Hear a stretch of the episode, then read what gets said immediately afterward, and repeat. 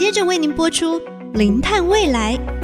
本节目由联发科技教育基金会赞助。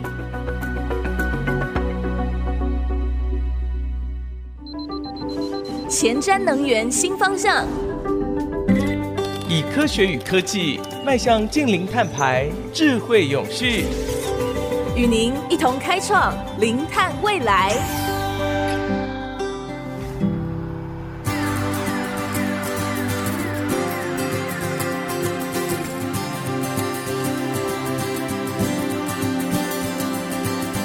各位听众朋友，大家好，这里是 IC 之音竹科广播 FM 九七点五，欢迎收听《零碳未来》节目的播出。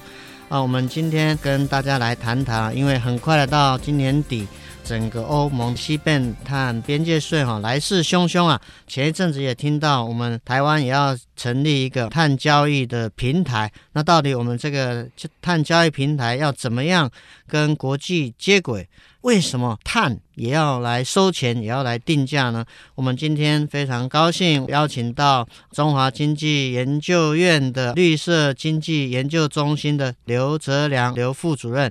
哎，各位听众朋友，大家好，我是哲良。是不是跟我们的听众朋友稍微简单讲一下，为什么会出现这个碳定价的这个问题？其实碳定价这个议题哦，它顾名思义就是帮碳做一个定价。更白话来讲，就是排碳有价，排的人要为它付出代价。其他白话就是这样，像我们比较熟悉的是台湾啊，空水废土都已经有收钱了，对不对？它就是一个把环境造成的这一些破坏或成本回归到排放者身上，嗯哼，所以它其实就是一个这样的概念，只是说因为。呃，温室气体或碳这件事早期都没有嘛，没有在管它。那现在这几年是全球暖化的趋势，大家有共同的环境目标，嗯、世纪末不要升温不要超过两度 C 嘛。对。所以在这个前提底下，大家要思考说要把排碳造成的成本回归到排碳者身上，所以才有碳定价这个议题。排碳有价有代价了，过多的温室气体排放呢，其实就造成哈现在地球发烧一个很重要的元凶嘛，哦，所以我们就想要啊从这个源头来管制。简单来讲是这样的。那我想就是说，目前呢，在国际上它怎么样对碳啊来定它的这个价格？呃，事实上，现在国际上常用的碳定价的形式啊，大概四种。那有三种是主管机关或我们说一些组织去做出来的，他当庄家去做的。那有一种是企业自己做的。那这四种都是碳定价的形式。前三种是什么？就是第一个是我们蛮常听到的总量管制排放交易 （Emission Trading Scheme 或 System），像欧盟常讲的碳市场或碳交易，就是在讲这个。那第二个是碳税或碳费，比如说像台湾现在汽油法刚过，我们现在是碳费优先。这也是一个定价的工具。那第三个就是针对一些非受管制对象，比如说它不是被碳费，也不是被所谓的总量管制管道的这一些非管制对象。大家想想嘛，你今天没有强制性的棍子在打它，它根本凉凉也不会想减。所以第三种定价的形式就叫碳信用抵换机制。那这是什么？这是一个萝卜奖励机制。他意思是说啊，这些非管制对象没有被碳税、碳费或排放交易管道，没关系，你做减量，然后你的成效，我发碳权给你。嗯、那你这碳权可以干嘛？你就可以拿去卖给管制对象，因为他们受管制嘛。哦、或者是你卖给那些企业，他想要做自愿性碳中和。或者是它国际上有一些供应链的要求，比如说像 Apple 说二零三零全供应链要碳中和。那碳中和的逻辑就是你先自己减，减到不能减，你用碳权去把它抵掉。所以它就是有这些需求，然后就会为这个碳做一个定价。所以前三种回顾一下，就是总量管制排放交易，然后碳环境税费，然后碳信用抵换机制。那第四个是企业内部自己做，叫内部碳定价。嗯哼，他其实就把前三种本来在外部做的搬到公司内部做。我们最直观的讲法是这样了，嗯，他就是在公司自己做。是，本来是国家管你嘛，对，你现在是自己产销人发财抓一抓，说，哎，我要管你们，不管我用排放交易还是我用那个碳税费，但是管制对象在自己的公司内部，自己，自己管自己，自己管自己。对对对，所以大概是四种。嗯哼哼，刚才有提到这个碳费跟碳税，它的差别到底是什么？OK，这个议题其实，在台湾才会被讨论，是因为台湾它有一个特殊的脉络啦。因为早期台湾走的比较快，是一些环境费，比如说空污费啊、水污费啊、土污费等等。因为当时在拟定这一些环境制度的时候，我们大部分老师可能是德国法制去学德国法制回来的，所以我们当时沿用的叫做特别功课。特别功课其实它在国际上的观念底下，它是一种专款专用税。嗯，只是在台湾叫做特别功课。哦，呃，所以说第一个我们要厘清的是，在国际上看台湾的碳费的时候，他也认为是碳税的一种。可是，在国内操作的时候，它有两个地方不一样。第一个是主管机关，就是说，如果你是税，它就是财政部；财政部，你是费，就是主管机关。主管机关，比如说你是环保署嘛？对，就环保署。是。第二个是用途不一样。如果你是回到所谓的一般预算，财政部的话，它其实就是。想用哪里就用哪里嘛，因为那是一般预算嘛。对，他没有财政，对，就是财政收支原则。对对对，大水池碳收到钱，可能拿去做厂照，拿去做纾困振兴都有可能，因为它就是一般预算原则。是是，但是如果你是特别功课，它就专款专用，因为它必须要跟它当时征收的目的是相符的。是对，所以说这个是在台湾用特别功课逻辑来做的时候。比较独特的地方就是它是专款专用，然后中央主管机关是环境单位，这样。好像直觉上专款专用好像是。比较能够接受，因为我们为了这个温室气体的排放嘛，造成整个环境的这个冲击跟影响，那我就把这个收来的钱，想办法怎么样来去减少这种温室气体的排放，改善整个环境，改善整个制程，感觉上好像是比较合理一点。你把我收的钱拿去用在其他地方，我也不知道你用到哪里去，那怎么办？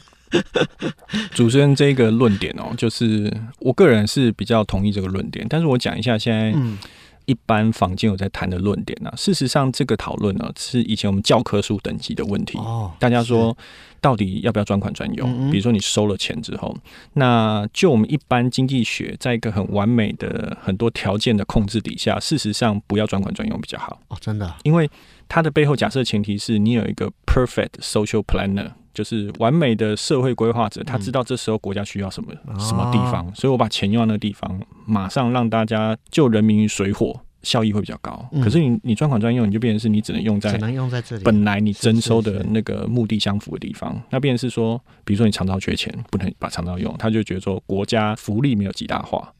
那很多人就是拿着这样论点，因为它是教科书等级的论点。可是事实上，当我们在第一线去呃处理现实社会的事情的时候，你会发现说，perfect social planner 这个假设，事实上它真的只是一个假设。因为实物上你看到很多一般预算的支用是跟政治角力有关，嗯，不一定那么有效。是，所以说我同意那个主持人的说法，就是专款专用有两个好处啊。第一个是它是直接用在你本来征收的目的，我觉得比较能够说服被课征者。嗯第二个是说，如果你讲的是你的收环境费是为了环境成效的话，专款专用其实效果会比较好啊。嗯，对，百分之百用在都在用在这个减碳环境问题，对对对对，跟不一定百分之百用来减碳哪一个会比较好？理论上当然是百分之百比较好嘛。嗯嗯嗯。那另外就是说啊，刚才哦特别提到这个国际上的定价的一个方式嘛，那目前这个价格大概是怎么样？就是在国际上目前对碳的这个价格。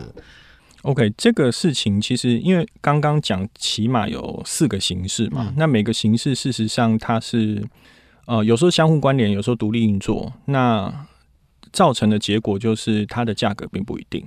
那是看你每个地方在做的时候，它机制的设计。比如说像欧盟，大家最喜欢讲的欧盟，它是做总量管制排放交易。嗯，嗯，那因为它的欧盟的政府委员会有介入去做供给的控制，所以它的碳价在这几年维持在一个高档，可能就是八九十欧左右。那大家很喜欢讲它，可是，一样是做总量管制排放交易的其他国家。嗯它可能因为机制设计的关系，所以我们也有看到说，可能只是几块钱美金的，嗯，个位数的，然后十几二十块都有，所以我才说这件事情事实上是看在地的这一些我们讲庄家他怎么设计。那再来是可能有一点我们特别要提哦，总量管制排放交易它是一个地方性的环境管理措施，没有全球接轨的问题。比如说台湾如果将来假设也做总量管制排放交易，我不会去买。日本的额度回来抵我们的，因为那是他发的，嗯、那是他对，他是为了管理他自己在地所去发的一个排放的权利，所以那是他们国家的事啊。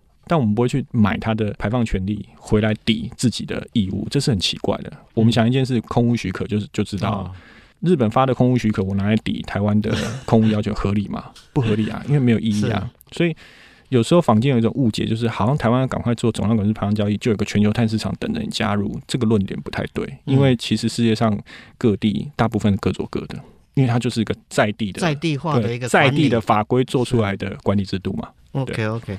哦，所以刚才就是说啊，刘博这边有特别提到，现在价格基本上是看它的这个机制啦。那当然，目前欧盟的这个总量管制大概是八十到九十欧，但是也有一些是蛮低的，可能就是个位数美金，或者说十几、二十美金，类似是这种浮动性的都有嘛哈。那谁负责收这个碳税啊？那收完。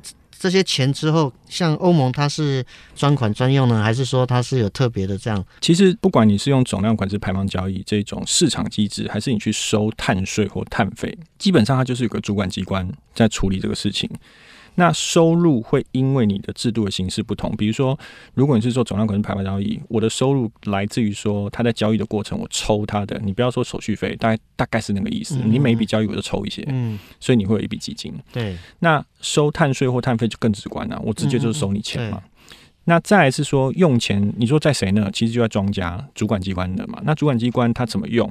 它多半就是看它的法规怎么设计，比如说，如果是像台湾，它有一些是专款专用，那有一些是它并没有那么限制专款专用，它可能做一般预算。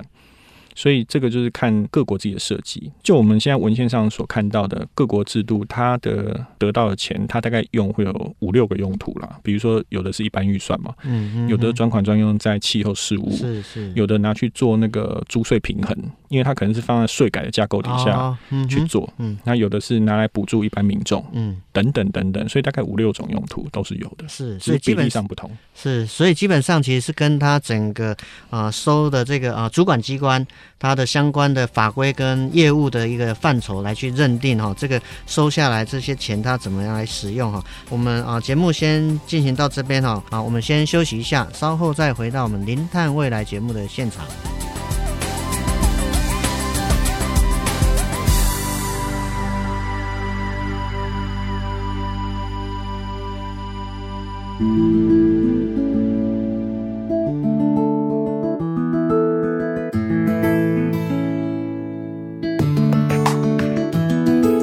欢迎回到我们《零碳未来》节目的现场。我们今天非常高兴哈，邀请到中华经济研究院绿色经济研究中心的刘泽良哈刘副主任啊。刚才啊，刘副主任特别跟我们提到，为什么会有碳定价的这个议题出现，还有国际上啊，目前定价大概有类似四种的一个方式，以及它这个价格哈，其实是基本上是一个浮动的一个机制，跟他们制定的一个方法。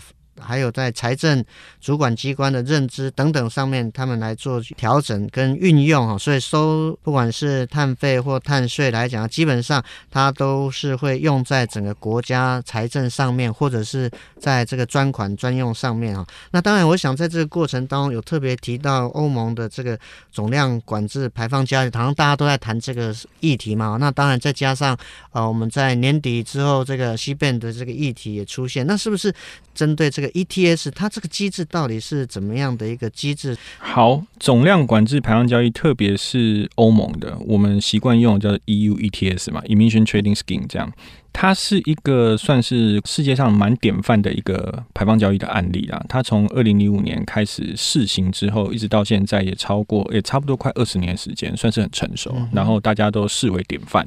那其实总量管制排放交易，它是两块东西组合成。顾名思义，总量管制，然后排放交易。嗯、那总量管制其实，我们假设我们在做环境管理的领域的人会比较清楚，它很简单，它就是 regulation，就是 cap。我就是告诉你说，你一年只能排多少，嗯，对不对？嗯、那我们最常用的 regulation 是 permit 许可，比如说你来盖一个厂，我就给你许可，你最多只能排这样，嗯嗯。嗯这就是传统的环境管理嘛，嗯，那因为我要限制你说你的污染排放量不能超过一定额度，方便中央做控管，所以这个是总量管制的意思。那排放交易是另外一块，就是说，呃，经济学家后来发现说，你去做总量管制虽然可以达成环境目标，可是有可能各厂或各行业别它的污染防治措施的成本、成本可行性不一样，所以有的公司它。减一单位的污染，它的成本很高，所以可能要逼他去转行的。所以在这种状态底下，经济学家想出来是：那我让你做交易，什么意思？就是你的许可量不够的时候，你去跟有剩的人买。啊哈。所以有剩的人为什么会有有剩？是因为他可能减量空间很大。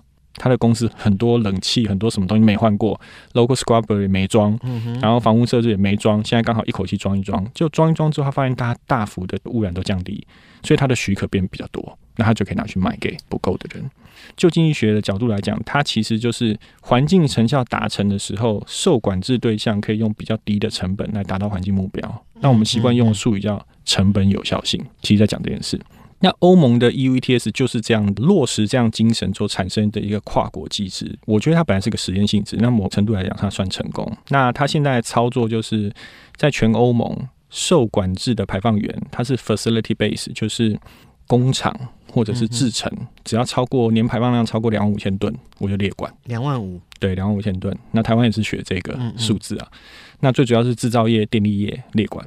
那列管之后呢，在早期为了增加政治可行性，我就是呃会发给你免费额度。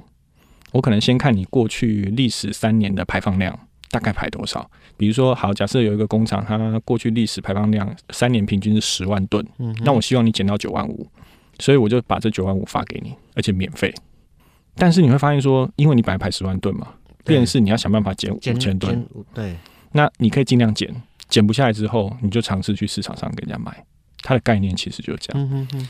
所以总量管制排放交易在目标决定的那一刹那，其实国家就赢了，因为它已经有环境目标 cap 住你了。那排放交易这件事情，只是在降低受管制对象它的它的成本，它的成本是对。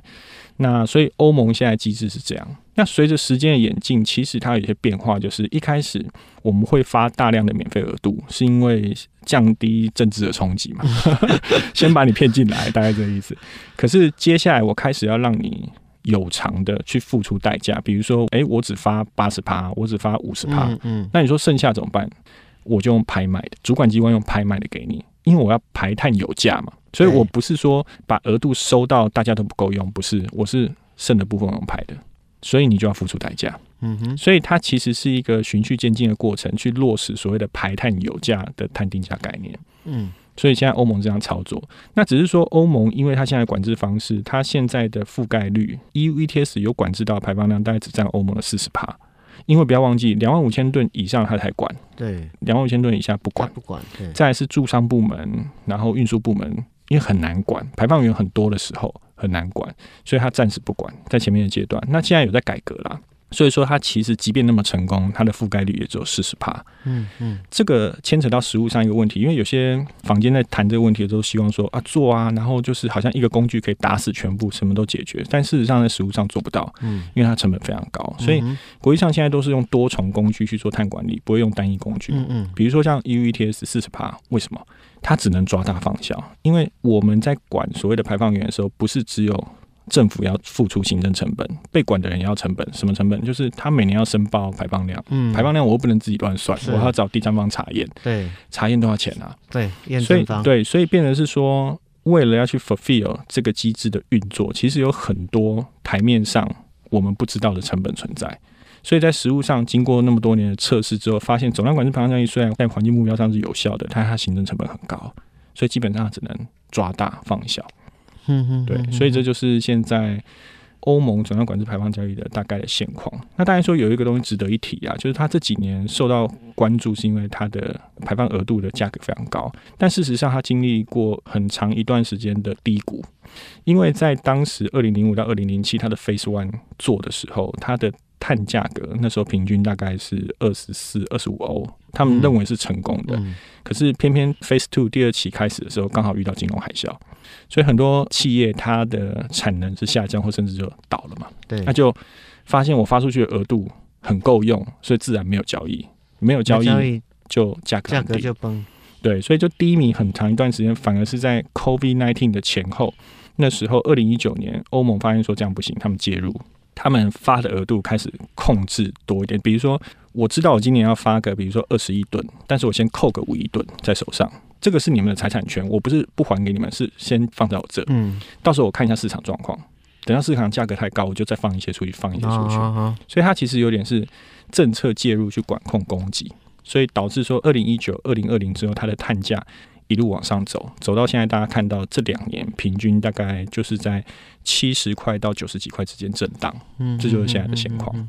对。呀，yeah, 是，我想就是说哈，我们今天非常高兴邀请到中华经济研究院的绿色经济研究中心的啊刘哲良哈刘副主任，其实很清楚跟我们提到欧盟的这个 EU ETS 啊，其实基本上啊有两个哈两个方向了，一个就是啊利用这个我们说环境管理的一些手段哈，比如说去控制你的量。哎，你可以排多少？排多少？一个一个许可这样。